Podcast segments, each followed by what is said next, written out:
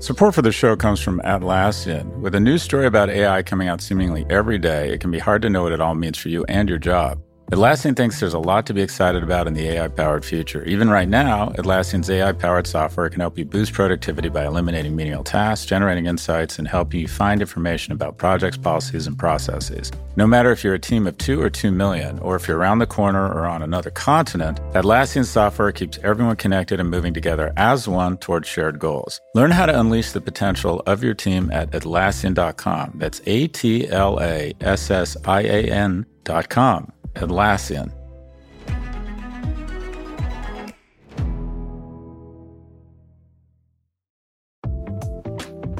Support for this show comes from Mercury. There's an art to making the complex feel simple. Everything should be in sync, so even the smallest part serves a bigger purpose. Simplicity can transform your business operations. That's why Mercury powers your financial workflows from the bank account so ambitious companies have the precision, control, and focus they need to perform at their best. Apply in minutes at mercury.com.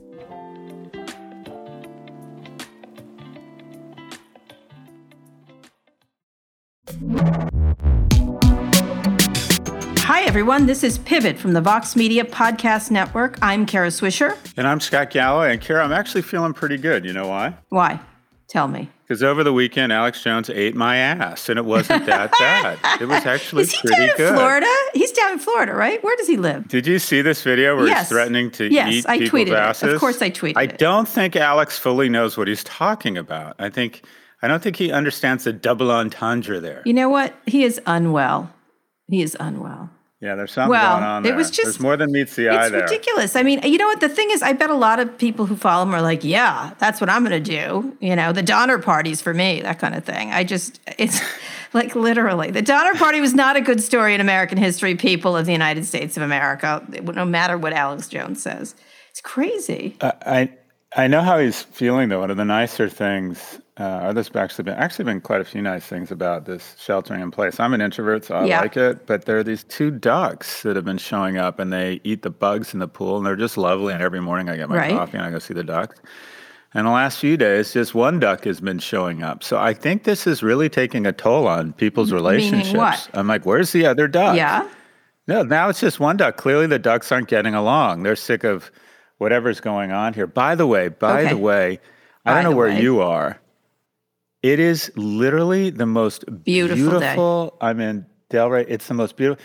And I'm like, okay, all the environmentalists, I'm like, this is all it took, just sheltering in place for like Yeah. four weeks, and the earth is back to beautiful. That's all Well, we needed it really to do. is. It's It- it was- it spectacular was- here. it was- It is spectacular. It was raining all last night and it was stunning. It was absolutely stunning. Speaking of not so stunning, let's talk about Elon Musk. Oh my gosh. Yeah. Well, you just warned me off mic not to say what I was I going to say. know. I wish you wouldn't. It's uh, nothing illegal. Okay, but fair he's, he's, he's not uh, do. He shouldn't be doing that. He should not be doing this. He did a, a Twitter. He's not supposed to tweet the way he tweets, and he he tweeted "Free America Now," which I think he's allowed to do. But it's been several days of all kinds of different coronavirus stuff, and I'm sure his business is suffering. Everyone's business. He can't take off his jets and his rockets and stuff like that. But one of the one was that that the that Tesla was overpriced, which he shouldn't shouldn't have done that one. Let's discuss that. shouldn't Yes, have should done. not have done. Shouldn't have done. Okay, so so some backstory here. Some people, somebody kind of connected the dots and said, "All right, this guy is accusing America of being fascist because they refused to open his factory where potentially people would stand shoulder to shoulder and perhaps you know Yeah. be a hot zone and take the."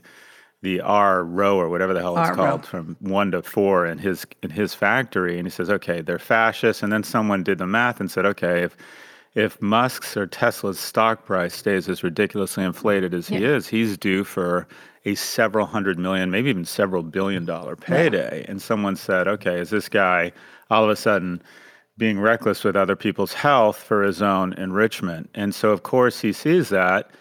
And then in a moment of it or whatever these moments he- are, he says, I believe the stock is overvalued. And then the stock. The stock lost the value of the US auto industry based on his comments. Kara, of CEO. Let me just tell you before we start, I don't ahead. think money is his motivation, but move along. Go ahead.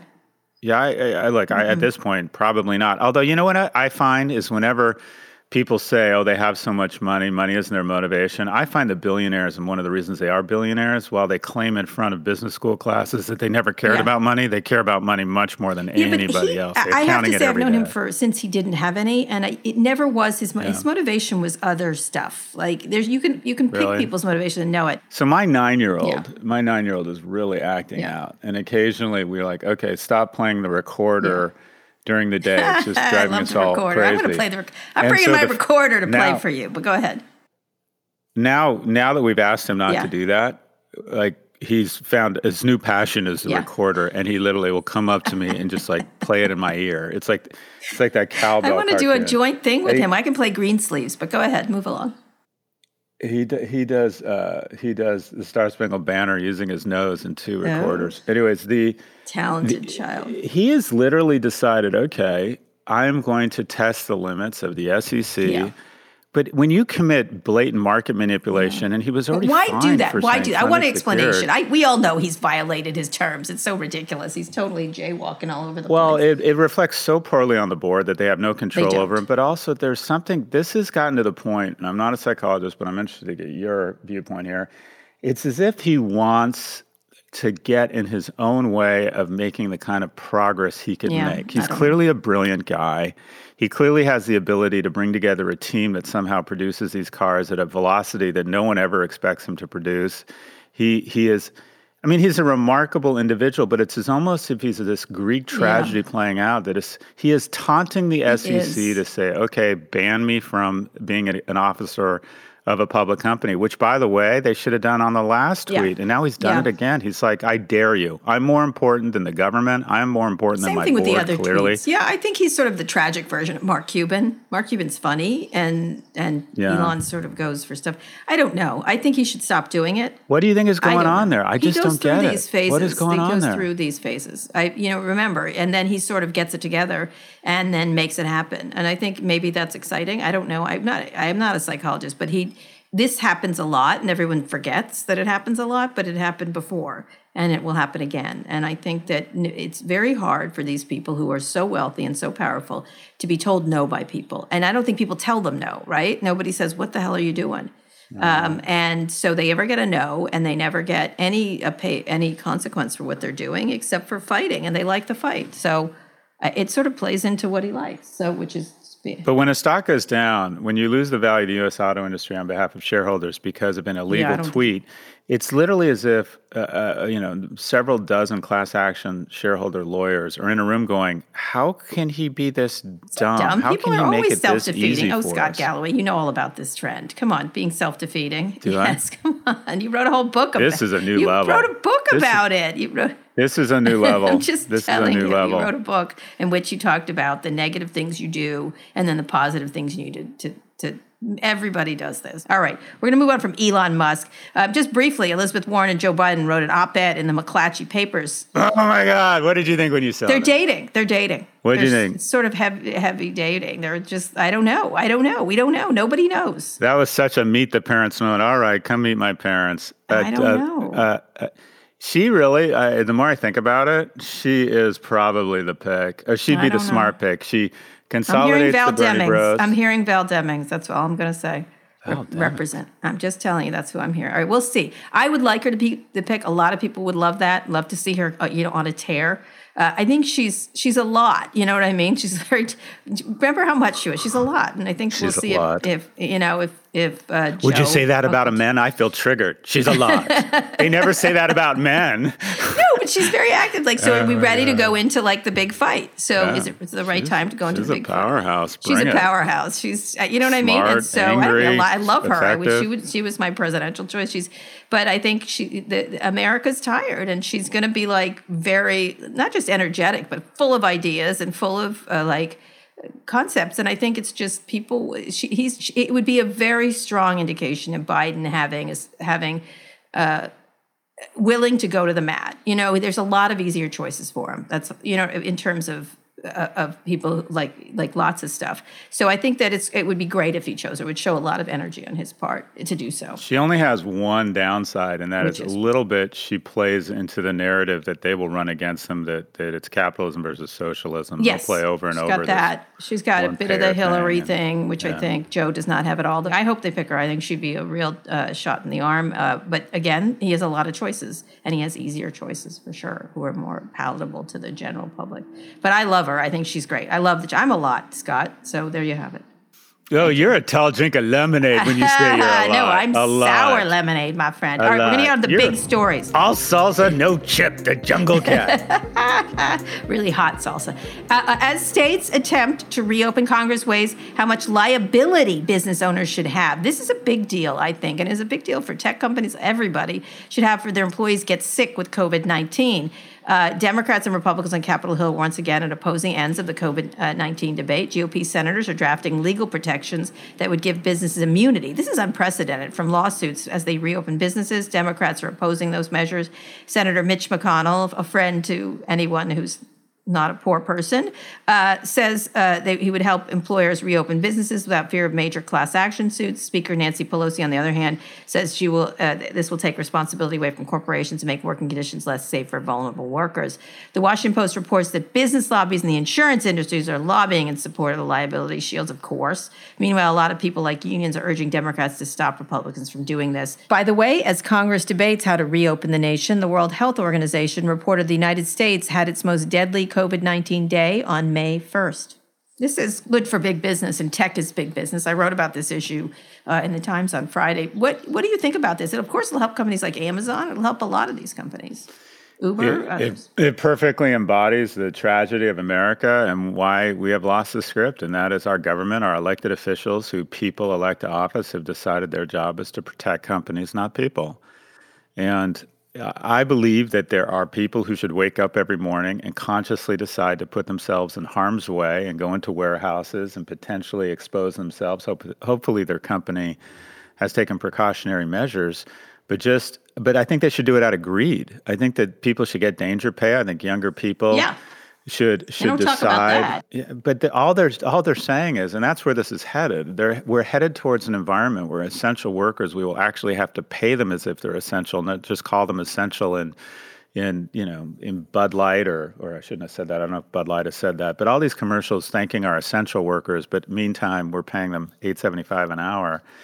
All that it's saying is we want to reduce the compensation of generally middle and lower income wage workers who have to put themselves in harm's way or choose to. But they, I don't, I don't think there's anything wrong with putting yourself in harm's way as long as you know the oh, risks and as not long this as you're one. This one, if you get sick, like all those people at the rallies, I think that. Uh, that many people have been talking about this issue. Dr. Birx talked about it this week and going against what Trump was saying at the Lincoln, whatever the hell he was doing at the Lincoln Memorial.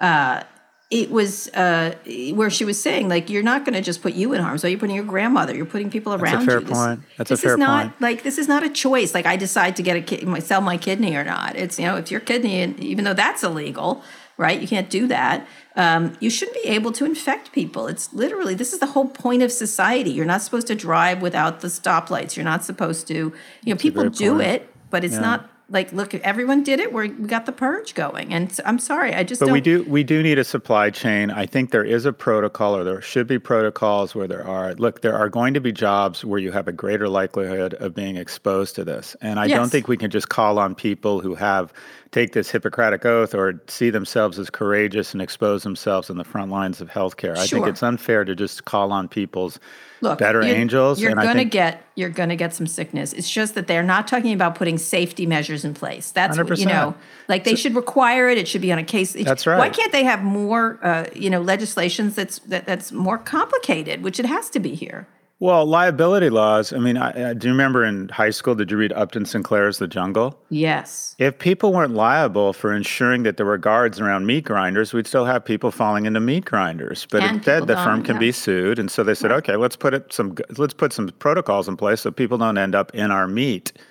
And the notion that we're going to relieve companies from any sort of liability around this is just saying, okay, let's reduce the currency, let's reduce the earnings power of our most vulnerable population, and let's give corporations a hall pass around not making the requisite investments for a post-COVID world. It really is does indicate where our country is. We've decided that shareholder value is much more important than people or their health. It's just it's kind of you know what it is? It's just it's not only disappointing, it's a little bit gross. It is gross, of course, but it's like it comes over and over again in our history. And again, this does protect, like, there's a difference between a mom and pop shop and Amazon. Amazon should be held to account for having safety measures in place and very discernible and clear and transparent safety measures. This is what we're going to do. Same thing with Uber drivers. Same thing with, I'm just using tech as example, but you could use it for the meat packing plants. These people should show that they're doing uh, what they're supposed to be doing. Now, a mom and pop restaurant, like here's the guidelines. You got to follow like some of these. Like they have to sit apart. Like there was an interesting story about a hairdresser, and she doesn't want to wear a mask while doing hairdressing. Well, too friggin' bad. Wear your mask. That's it. Like sorry, sanitize the hands. Wear your mask. It's it's the lowest bar people have to do if they want to be open. And they should have a lowest bar and then they should have higher bars for different companies. I just, the fact that they want to just give them, uh, I don't think it'll pass. I don't think, there's too many lawyers actually in this country that, thank goodness we have lawyers pushing against insurance companies, which will be great.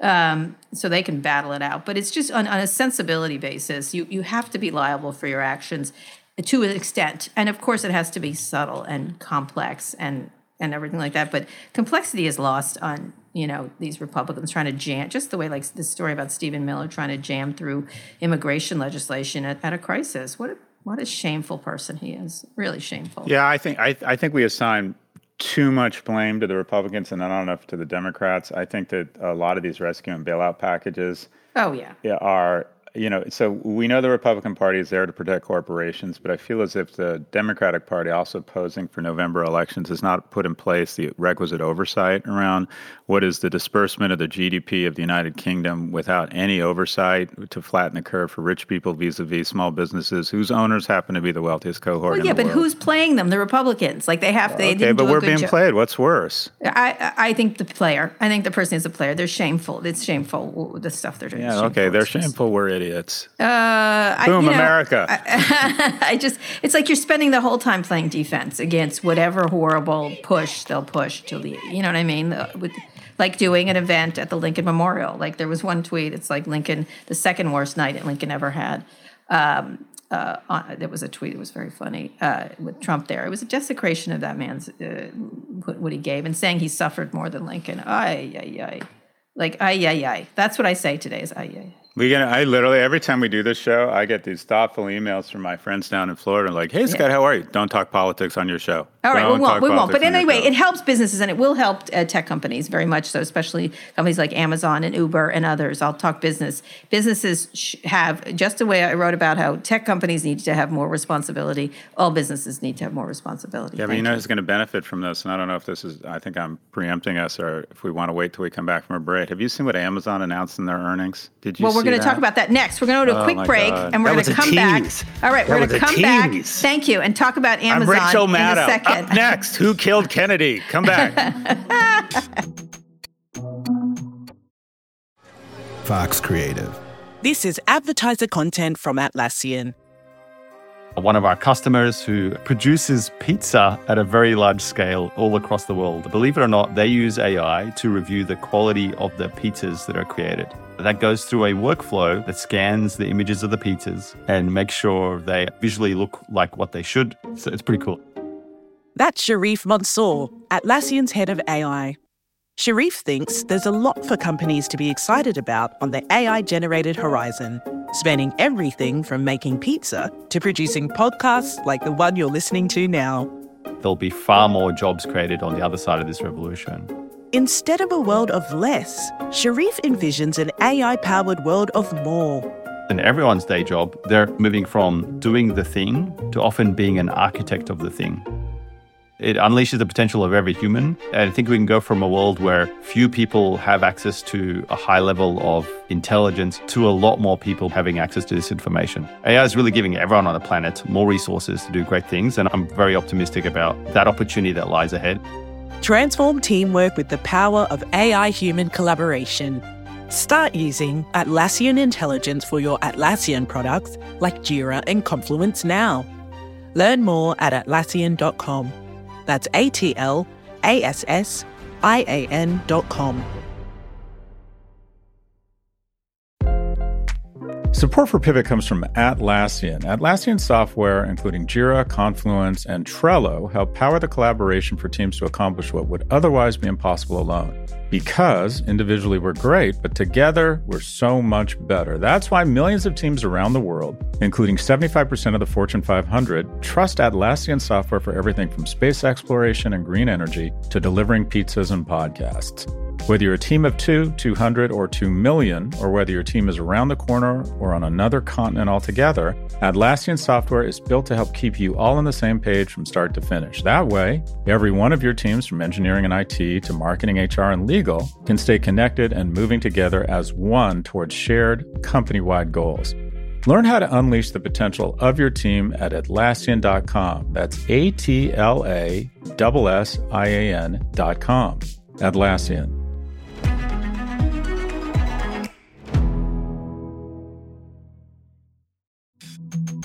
Welcome back. We're not going to discuss who killed Kennedy. There's been enough of that. Enough Second shows. spitter. There was a Listen. second spitter. Oh my God. I'm Remember not. the Seinfeld show? There's a No. second spitter. Oh my God, no. Anyway, quick update on Amazon. They reported earnings last Thursday after we taped the show. A few notes. They reported $75.5 billion in sales in the last quarter, up 26% from the previous year. Profits fell 29% because it costs more to meet increased demand. Also notable, Amazon Web Services topped 10 billion dollars, as you say. This is one of the biggest companies around, Scott. Customers include Slack and Zoom, with a big 3M deal coming. Bezos told shareholders they would spend $4 billion toward COVID. This was interesting, COVID 19 response. Sounds like a large chunk of this will be for tests for workers and increased delivery capabilities. Uh, so, what this, I, uh, $4 billion, he's going to just pull ahead of everybody. So many laps around the, around the track on this one. Tell me what you think. So this is the most underreported business story of last week, and that is, I mean, he had such a great line. He said, he said, shareholders, you may want to take a seat. Yeah. And he said, we're you taking like that. we're taking all of our profits and we're piling it back into growth, or specifically an initiative. An initiative is protective gear, testing, protocols, Mm-hmm. additional compensation. Well, I'll be curious how that actually translates to additional compensation to respond to a post-COVID world. And I just sat there and it sunk in on me what is going on here, and it is so mind-blowing.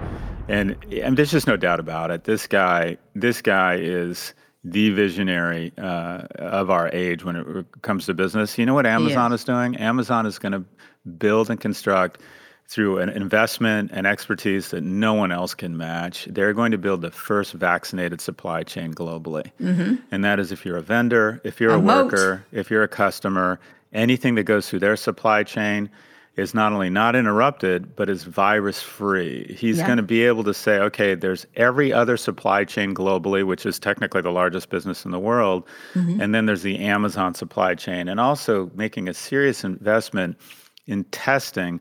What is about to become the biggest consumer product category in the world? Testing for the novel coronavirus. And Yep. Amazon may be the best at it and have the supply chain to deliver it. I mean, it's just, I just think about moats. this. And the It's stock. moats. Do you know my moat theory? He keeps building moats. oh, yeah. So many of uh, alligators. He he'll, and no one no one can beat him on delivery now. No one can beat him on convenience. Price he keeps up. He doesn't like win necessarily, but he keeps up on price. He keeps up on what you want, anticipation, more and more technology This around is it. gangster this is squared. the virus quote, the, the moat. This is the virus moat. Well, You're and right. so he says this, and of course, shareholders. It's it's literally like history repeating itself. Shareholders are like, oh shit, they're not going to be profitable again, and they took the stock down seven percent. And this is how this is the scale of Amazon. And whenever I speak to elected officials. I don't make new arguments. All I really do is show them the scale of what we're talking about. So, Amazon, because they said they're reinvesting their profits, what happens is until the marketplace absorbs the fact that they're about to just, as you say, lap the competition again, they get Whack. angry and they whack the stock for about 24 or 48 hours. You watch, the stock's going to recover I know. and I was more thinking that if I could buy stock, I'd have bought Amazon stock. Hundred percent. And then what do they do? This is the scale of Amazon. Their stock goes down seven percent. So they lost the value of Boeing. That's where Amazon is right now. It gains or loses the value of Boeing in a single trading day. So when you're talking about a company that's quote unquote too big, just remember it can it can shed or gain Boeing in a trading day. And that's what happened. But this is he is unafraid to lose the value of Boeing. This is how most CEOs think. We're in Well, he's people are used to that from him, though. He did it for years. Remember, so you know, interestingly, Yeah, honey badger just Apple don't doesn't- care. Yeah, but also Wall Street don't care. They just trust him now because they let him do it for so long before. So they're used. Yeah. Like A- Apple cannot do this. Like nobody else can do this. Like they got Netflix is the only other one. Yep, Netflix. I'm Netflix just saying, people are like, we trust this guy. He's going to deliver, and, and he really is. He's going to have the best supply chain ever. It's and crazy. Then, well, everybody Just else. crazy. It's going to be so it's exciting. playbook. It's going to be so exciting when we break their ass up into Well, speaking of which, he's going to Amazon go fulfillment. Congress. Amazon Congress- fulfillment. Oh, that's right. Yeah. He's been called before Congress. What you're you're in DC. What do you think is going to happen there? I'm not. I don't know. Has he agreed to go? I don't. I don't think he has. I. I, I think he should. I th- I'd show up if I were him. I would. Show Why up. wouldn't he? About half, about about forty eight to fifty one percent of the people are just going to talk talk about what a Yeah. leader he is and basically glom all over him. It's not going to be that bad for him. Yeah, I mean, he's, it's about these misleading, remember, intentionally misleading statements about uh, about using data to help themselves versus sellers on the platform. It's it's a little bit dicey. Maybe he shouldn't come. I don't know. There's a whole bunch of people who advise people on that, and I never understand their arguments. But I guess I guess it's probably not good. You could end up with like a Jerry Yang situation when you show up at Congress. I don't know. Right, I think it'll be more reminiscent of Howard Hughes in front of Congress. I think Oh, Jeff that's not a good ending. What? Howard? What do you mean? Well, yeah, having, no, long, the having long nails and saving your own urine. What, what are you talking about? Those are my hobbies. Uh, oh man, uh, that anyways. story was anyway. Go But ahead. But when when Howard Hughes went in front of Congress, right? He basically was he was very strong. He was the most one of the most famous, interesting business people of the age. He was. Uh, I think- important. I think- I think Aviation owes Bezos- him a debt of gratitude. I think Bezos would do just fine in front of Congress, and I also think he'd have a lot of supporters there. I think a lot of people would basically just tee him Yeah. up with softballs. I don't I don't see the fear. Well, you know, it's interesting because some of this legislation is helping him, like the one we previously just talked about, liability legislation will help him. At the same time, you know, you've got Trump after him and I disagree the there. Let's Post. let's push a pause there. I think actually it, it it would hurt him because I think he will be able oh, to avoid that liability. off. I see. Everybody gets an off. Yeah, you're right. You're right. I you're think right. it helps him. He'll, he'll be one of the few companies that will actually be able to avoid that it. liability, and he has Don't the money need to he has the money to support it and say to every worker, "I'm insuring you. I'm giving you additional compensation. Come work I used to me. go on weekends when my dad would come pick me up after him and my mom split. We used to go to to race go karts, which was wildly dangerous, and we would sign this thing saying, "Okay, if you die in a fiery ball, it's your fault." And Yeah. I, I, you're- he's gonna he's basically gonna say to the entire supply chain, we have you're taking a risk. Here's some additional compensation, but there's less risk here than anywhere else in the world. That's going to get people their sausage and their Nespresso pods. I'm just like I'm literally I'm blown away by this. I'm totally blown away by Amazon's like crazy vision and march towards two Yeah. trillion dollars. Yeah. And it's more important than ever that we get uh, we break them up. He's one of those people who just leans into the fight. It's interesting, Oh you know. In a, now, look at con- contrast it with uh, uh, Elon Musk. He just he's so calculated. Um, Congress didn't make him do this, of course, uh, but he, you know, it'll be interesting to see what he does. He's got a lot of advisors around him, and I, you know, I bet they're debating the topic quite handily. But um, but one of the things that he also wants is this Jedi contract. Now he's going to get other contracts with the U.S., but he certainly would like to. He's still in court on this one and they're going to just keep you know hammering it out. He's going to grind it out until until whenever. Like he, but nobody can start. Now that's the thing that could flip back on him. The trump administration could say he's hurting us intelligence capabilities or defense capabilities and we'll see about that. I don't think anyone's paying attention. Do you know what i mean? I think no one's paying attention so it's fine that he keeps grinding it out and slowing everybody else down um, and possibly winning a piece of it And you're referring to the case where they basically said the selection process was Yes. biased, and they, Yes. Microsoft was unfairly awarded the cloud Yes. contract for the CIA, which is I think about a ten billion. Yeah, that Trump put his finger on the scale, essentially. And, you know, there's so much evidence that he publicly tried to do that. The question and- is, and- is he allowed the to? is the, the- president the- allowed to? The defense secretary, uh, it has going to have to come in and testify. There's all kinds of funny, funny business. There, there, def, there definitely doesn't look great. It looks like this COVID thing where the president says something insane and the the bureaucrats scramble. So it's not, and there's a history here. So it'll be interesting to see. But I got to say, we got he's the he is the gangster. He is the original gangster. Oh, OG. He really is. Incredible. Gotta, this is exactly what he should have done: is lean in with this four billion dollars damn the torpedoes, full speed ahead. I think he's, you know, and at the same time, he's got to deliver on the safety of workers. I think um, it's unconscionable that someone of that wealth doesn't have. Um, that isn't the most concerned. And they've had a history of this. They've had a history of stories about the treatment of workers. And he needs to fix this one most of all. But they I do think. have, okay, but they raised, they kind of upped the ante. They raised their minimum wage to 15 mm. bucks, which I think the, the federal government should. I mean, here's what you have you have companies now that the scale of them when they have a trillion dollar market cap, which all the, almost all the big tech firms do, and if they want to double their market capitalization in the next five years, which they have to implicitly guarantee to their shareholders, otherwise they'll go buy Cloudflare or Salesforce, mm-hmm. that means that a company like Amazon needs to increase its top line revenue, assuming they get some scale and some synergy and operational leverage. That means they need to increase their top line revenue by about $100 billion over the next five years, which is, uh, uh you know, uh, effectively adding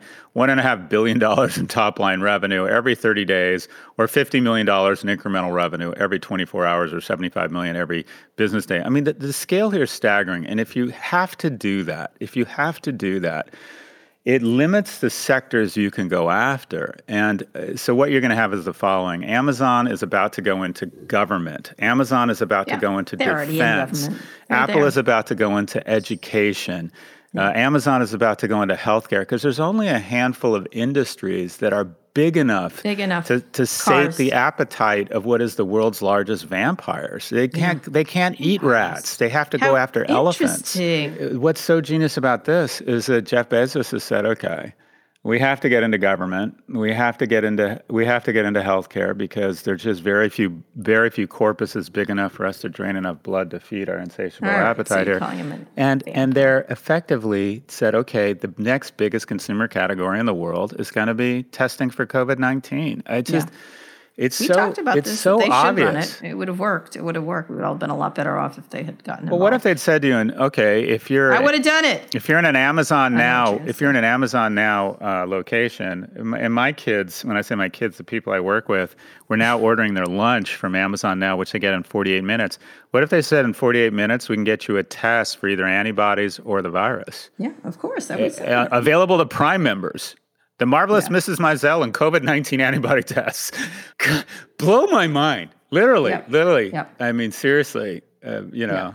Alex. Jones eats my ass and Bezos blows my mind. It's a good uh, uh weekend. Uh, well, it's a good weekend. Okay, Scott, this is perfect timing because we have your Vice News nemesis on the line. He also has better hair, Anand Giridharadas.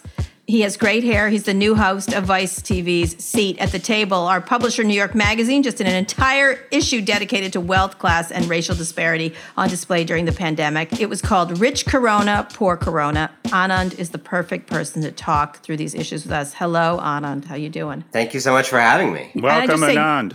It just, I just want to say when you say when you say uh, yeah. I have better hair, hair than Scott. I, I yeah, feel like the, that implies bar, right? that he has implies Right. Oh, yeah. already with yeah. the insight. I know this You're... is for an audio. I know this is for an audio thing, but I just want to fact check that before. Okay, I'm sorry. Proceed. You know what? Your yeah. hair looks magnificent, and Scott's Thank looks you. non-existent right now. Yes, as per usual. now, listen. Away from the fact that you have very wealthy-looking hair, um, we were talking right. about this idea of rich corona, poor corona. We have talked about this issue previous to you coming on. Scott was was singing the praises of Jeff Bezos in terms of the four billion dollars and et cetera, et cetera. I was a little more uh, not so Im- as impressed as he was, but nonetheless, explain First, talk about COVID nineteen and how it discriminates, and some of these relief packages uh, and how they've how it's turned out. You know what, what's so interesting is, particularly as journalists, our training is to always focus on what is new in any situation, and whether that's a war or that's something like coronavirus. And coronavirus seems like so new, right? And it is really new, maybe more new than anything in any of our lifetimes. Novel um, coronavirus. Um, Novel. Exactly. It's, it's even it's even in the name. Right. And as all of us have adjusted and lived these totally different lives than we were living before, it again feels new, new, new. And I think after a few weeks, what you actually realize is this is yeah the, the, the, the, some of the basic facts and how we're living are new but this is actually a doubling tripling quadrupling down yeah. on what have been the mega trends of the age yeah 100%. right the Whether acceleration we talk about this an acceleration uh, so dramatic that it feels new but is in fact just like the old cubed and it it is so it's you know quickly it's it's the war on government for 30 40 years turns out you wage a war on government the idea of government the thing itself um, you defund it, you defang it at every turn. Turns out when something like this happens, the free market is actually not able to solve a global pandemic. Mm-hmm. Um, second, the notion of wealth concentration, which you're talking about in the New York Magazine feature, this idea that so many people are unable, as we've heard many times, to weather a $400 emergency expense that weathering something like this, which may end up being a multi thousand or tens of thousand dollar emergency expense for many, many, many millions of people, is unfathomable. Um, and third, th- this notion of billionaires like Jeff Bezos or others being able to use this crisis to redeem themselves. Redeem. Um, which is not to say that they are not doing good works in this crisis. They may be, they may not be. Some are. I think Bill Gates is obviously doing very sincere work. Others, it's more of a show. But it risks absolving them in the public imagination of what we should be very focused on, which is the ways in which that billionaire class is responsible for America's weakness in this pandemic and why we have not had South Korea outcomes or Germany outcomes or any, any outcomes of any number of countries. You know, tax avoidance um, as a class of people fighting for things like the Trump tax cut, avoiding whatever taxes are actually on the books uh, over years, decades, uh, not paying corporate income taxes. Um, secondly, lobbying. Uh, lobbying you know it's not working people who don't want universal health care someone stops these things that are 50 60 70% popular someone blocks them right at the end and it's big corporations and the very wealthy and powerful um, and and finally specifically on the pandemic manufacturing at every mm-hmm. turn in the last 30 40 years when there's been an opportunity to save a nickel by outsourcing i.e having another company instead of your company produce or offshoring moving it to another country the, the, the, the corporate class, CEO class in America has taken that, taken that decision. And we now end up being a kind of pansy country that literally can't make anything for ourselves, right. cannot make masks. I mean, I'm not a mask expert. I look at those things like, how hard could it be? We got to wait. We got to send airplanes to China to beg for masks. Um, and so the very people who are stepping up to help are in many ways members of a class of people who uh, put the country in the position it is right now during this pandemic. So, Anand, right, there's, Scott? there's, uh, I mean, to your point, it's as if we can't.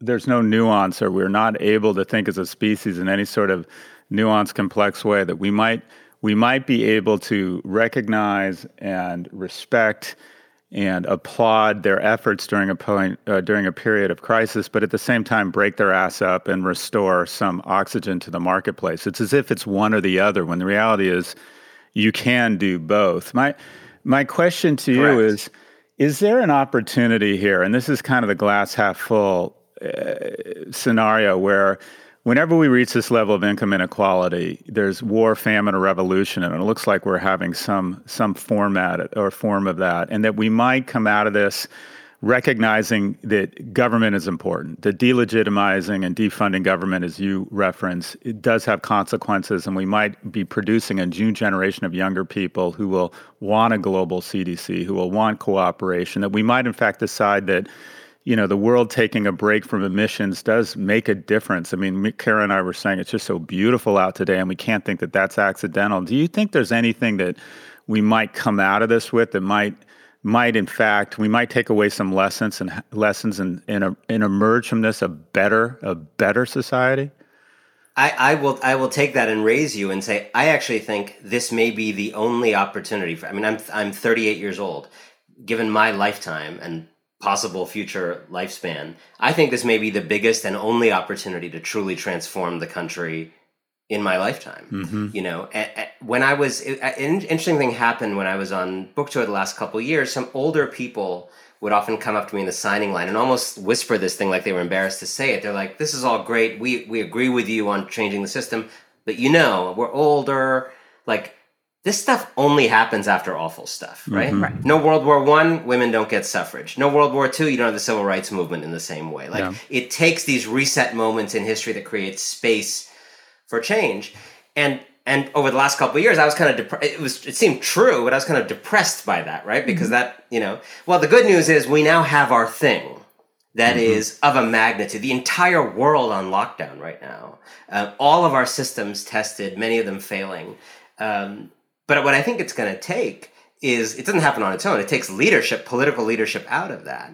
And so the question is if you're Joe Biden, you have the opportunity right now to say, I ha- I'm not a Medicare for all person, haven't been. I thought that in America, with the vigorous private enterprise the way it is, we're not France, that healthcare tied to jobs was a good way to go, and then we'll you know fix a bunch of other people on the back end. But I see now that I was wrong. The coronavirus is a big enough thing that you can say that without being embarrassed. Yeah, he's not Right? going to. He's not going to. And so so the to Scott's question, the question of whether this actually does become a pivot is gonna is gonna turn on whether people like Joe Biden and others leaders in our society and leaders of movements are really able to get in there and change people's minds. Because what the crisis is also revealing is even in something as awful as this, we are just so locked in our silos of assumption that it's not clear that any of us are persuadable to each other anymore. Well, look at the look at the opening up. The you know the people. There was stories this weekend of people in other states like Oklahoma where they wouldn't wear masks. Someone got shot and they got angry over it. And the the governor of Ohio, who's doing a relatively good job about that comparatively, is the Republican governor uh, is doing very good. He's been quite a leader around this stuff and safety. He just was like, I can't make them wear masks. There's a point where I can't make them, and so people were unconcerned with other people's health. Um, and you get the feeling everybody wants to go out. Everybody wants to, you know, you sort of you have like a wish to do that. Um, but it does it does create this sort of difference, di- different, like you said, rich Corona, poor Corona. Can you talk about that? Because a lot of the rich people are these tech billionaires who you've written about many times. Well, but I think what, what you're getting at is something a little different, which is, you know, I remember when um, Hurricane Sandy happened. Um, we had these very, very close friends in New York who were from Argentina, and they lived in, you know, there were certain zones on the water Yeah. that they said you got to get out. You have mandatory evacuation, and so we had these friends who were told you got to get out of your house, and so we called them. and We said, "Come over. We got a lot of food. Live with us for a few days. Like weather it here." And they were like, "No, it's not necessary." And we are like, no, no, it's a mandatory. Like, I know you're from Argentina. You just got here a couple years ago, but like, Yeah. the, the government says you can't be there. And they were like, oh, like where we come from, if the government tells you you got to get out of there, it's because it's some trick. It's like they're gonna like steal your stuff, or they're gonna, they're gonna like confiscate your apartment. Like, it's just like when the, when the government tells you something, you do the opposite because, Right. and, you know. And if you're Argentinian, that that may be fair based on the record of that country's government. I think what is happening in this country after 30 or 40 years of everybody besmirching the government um, is that we're getting to that kind of mentality in many people when when people here put on a mask or people here stay home their mind goes to what's the con here? What's the game here? Right? And and you can't treat the symptom. The, the the root the disease here is if you make everybody or, or 60 or 70% of the public have this you know either outright hostility or just kind of passive sense of the futility of government um, you're going to start to reap very dire consequences I from don't know. I think we've always been an unpleasant group of people. I don't know. Whiskey I- I- rebellion. I don't know. I think we've always been an it- unpleasant bunch of assholes. Isn't it some go- of it that uh, we've we've become expectant and soft through all this relative peace and prosperity? We outsource war to certain demographic groups, and even when I was a kid, we used to do duck and cover drills, and there weren't two or three of us saying this is propaganda. And l- let's be honest, all, it's all over in a flash. This is just an illusion to make us feel more secure.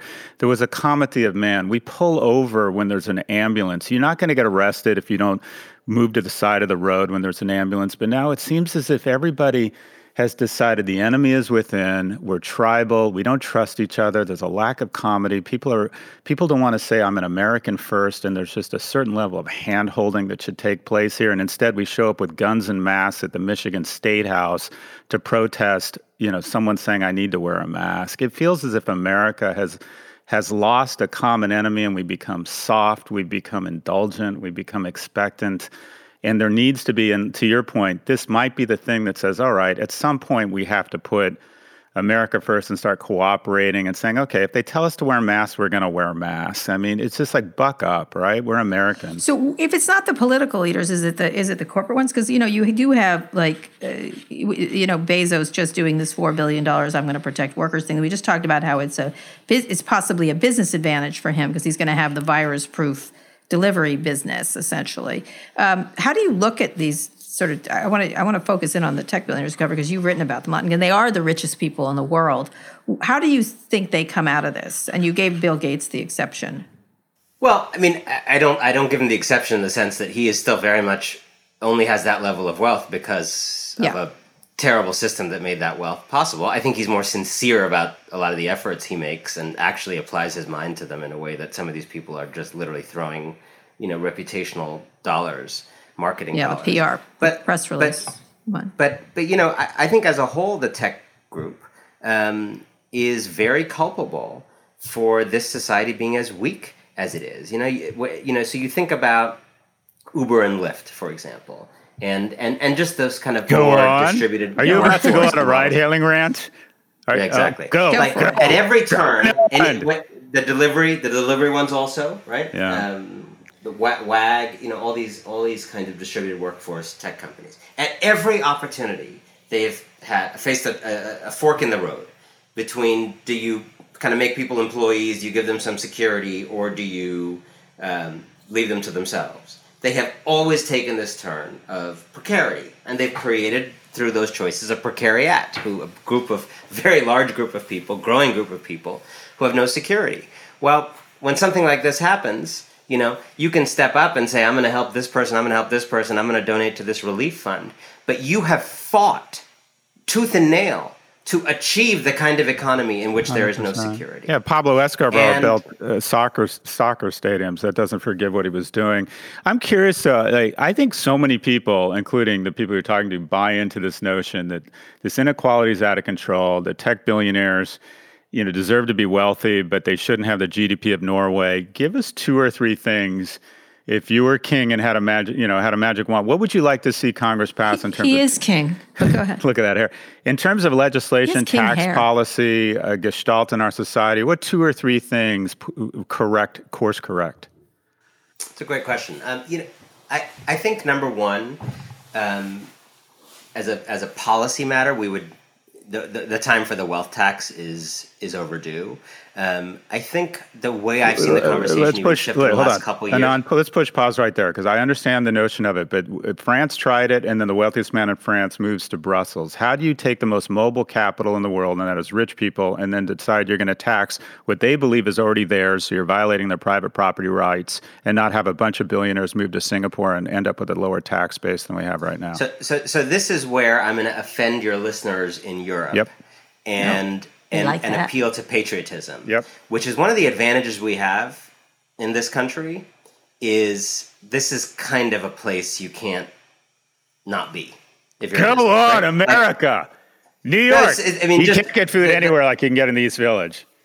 Is that what you're yeah. saying? It's worth it. It's worth it. Take well, the tax. First of all, there's just the size it. of the market, right? I mean, it's twenty five percent of global demand right. on a bunch of different things, right? right? So, it, like, if you're a bank who just doesn't want to be in the United States, like you can afford to not be in France. A lot of companies are not yeah, in France, right? I just don't know. I don't know a lot of ambitious global companies that are not don't need revenue from America. So right. so that's one. Second, everybody wants to get into our universe. Like a lot of people want a lot of stuff from us, yeah. right? And we are very bad at actually having any leverage for that. So I would say uh, if you know if, if, if Michael Bloomberg would really leave America. Yeah. If we took a ten percent wealth tax every year, which would still be probably about half I'm sorry, you said ten percent. You said ten percent, right? Which is like higher than the Bernie thing, right? But just think about this for a second. Most of these people earn, let's say, twenty percent IRR every year, right. right? Return on rate of return on capital, right? So even something higher than the Bernie tax, right, would actually see them all getting maybe ten percent richer a year instead of twenty percent richer a year, right? That that scares them. Warren's was two or three percent, right? So Warren would have slowed them from getting richer at 20% a year to getting richer at 17% a year. And that was horrifying to them. Yeah. Uh, so I think we have the leverage as a country to do that and not see them all run away. And if they all run away, maybe it would be better. And if it wasn't better, we can shift it. So, Um, so uh, I, it it's a great argument. I love and I love that you said it, and I felt a, some real American pride there because on a smaller level, if you live in Manhattan, you pay 11 to 13 percent incremental taxes or uh, ta- uh, 11 to 13 percent additional tax rate versus living in Florida. But quite frankly, living in Manhattan is worth it. Living in Short Hills, New Jersey, or Greenwich, Connecticut, maybe not worth it. So you're saying America is worth it. 20%, you couldn't get a wealth tax over 50 bips because if you started charging billionaires 10%, one down market, you cut their wealth in half, they will move to Singapore. Yeah, even America isn't worth it. I think that what you're saying is America is the New York of Florida. There you go. Perfect. You know, Perfect. That's And, and I think a second thing, which is not a policy thing, although there are policy fixes that would help it, I would say, particularly in this moment, right. we need a wave of young people going to public service, going Yeah. into public service. Scott going to discussed that last everything week. they do. Scott discussed the And, American. and now is a good time because you know what? Those jobs are secure. Yep, that's right. They're right. hard to be fired from. Millennials have no security. This is going to be Corona Core is what Scott is calling it. Corona right. Core. I would say we need a massive shift in in young people going to public service as the place they go to change the world. All right. Speaking of change the world, last question because we got to get going. Uh, Bezos was called before Congress. He wasn't compelled to do so.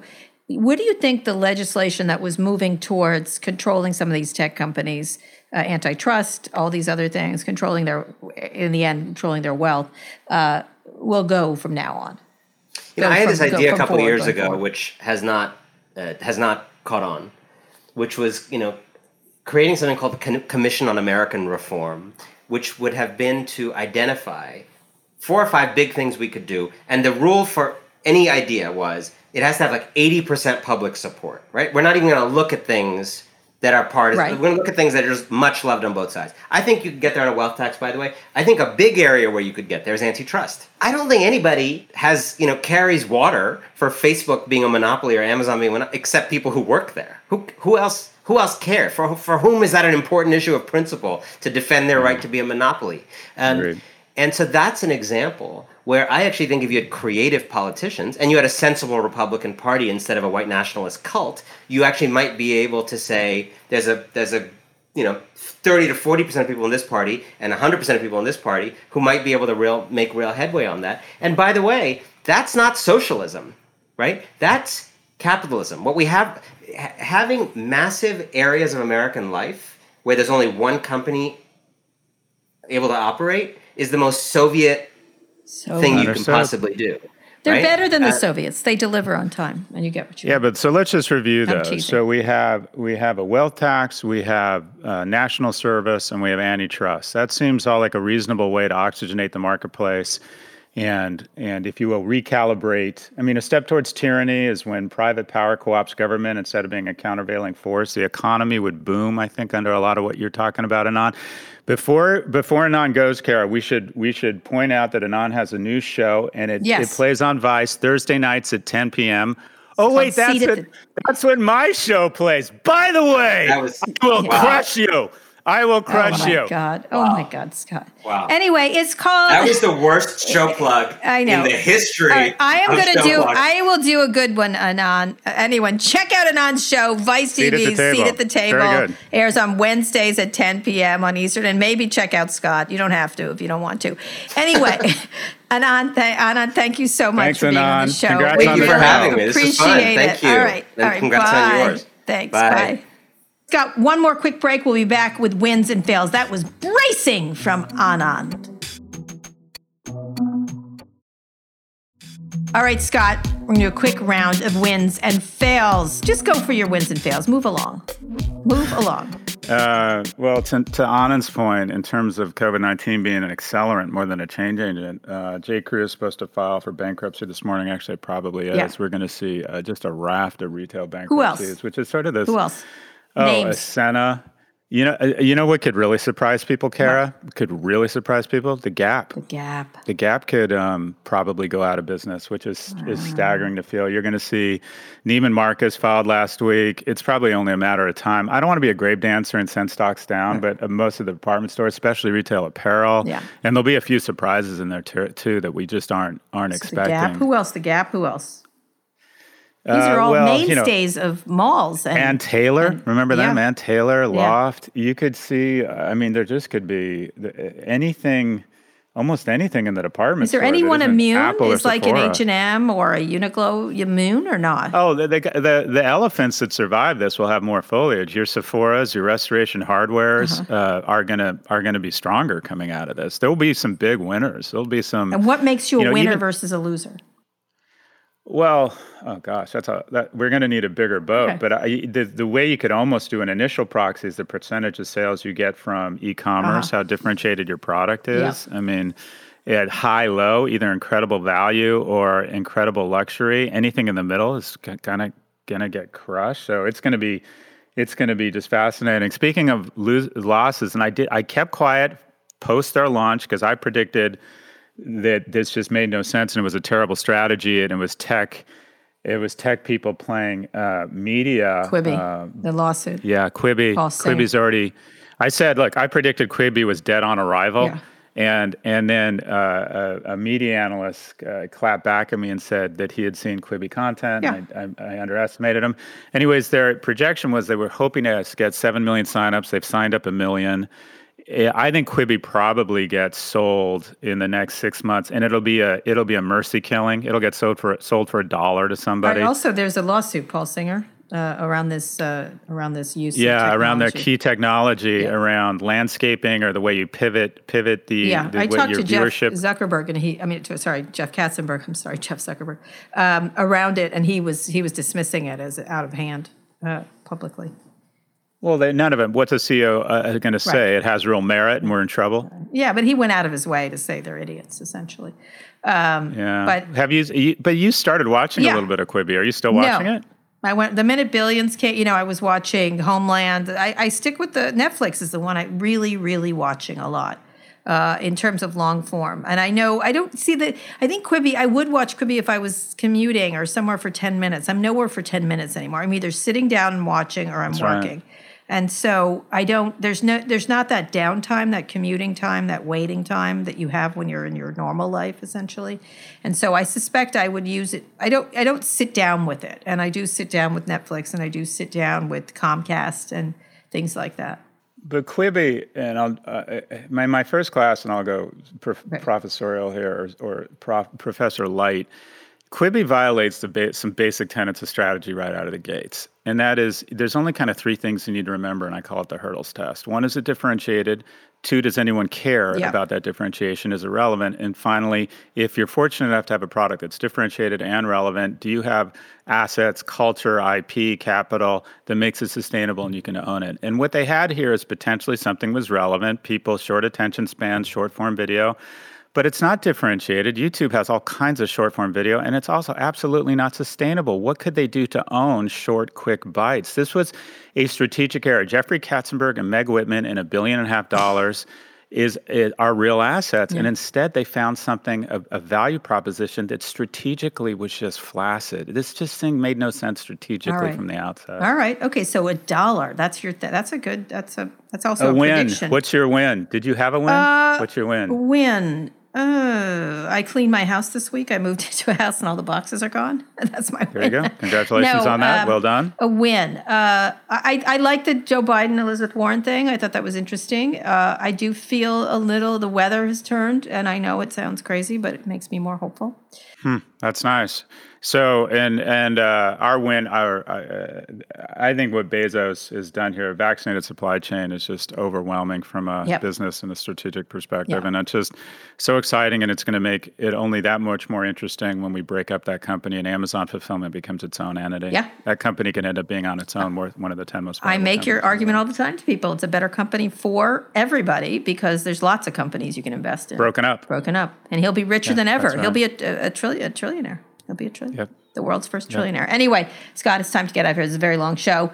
Don't forget if there's a story in the news that you're curious about and want to hear our opinion on, uh, email us at pivot at voxmedia.com to be featured on the show. We've gotten a lot of great stuff via mail. We also be happy to respond to you on Twitter. We love Twitter. Uh, so let us know what you want us to talk about. Someone just said they wanted us to talk about education, and we shall do so. Uh, and vote for Pivot for the Webby Awards Best Business Podcast. If you don't, we won't like you. Is that a good way? Yes, and Kara Swisher needs more awards. you need one. You need one. I'm doing it for you, Scott. Zero to one. There was a book on that. Zero to one. Um, All right, Scott. today's show was produced by Rebecca Sananas. Our executive producer is Erica Anderson. Special thanks to Drew Burrows and Rebecca Castro. If you like what you heard, please hit subscribe. Have a wonderful week. Enjoy, enjoy just how beautiful it is outside. Beautiful what day. a wonderful time to be alive, emerging into a new tomorrow, a hopeful new tomorrow. Kara, Yes. I am thinking about you only because you're appearing on my TV show this eh, week. I've got to go shower. If it doesn't work, it's your fault. I've got to go shower right now. So I got to go. Il maquillage up, baby. bring, bring on the il maquillage. All right, Scott. See Okay. you soon.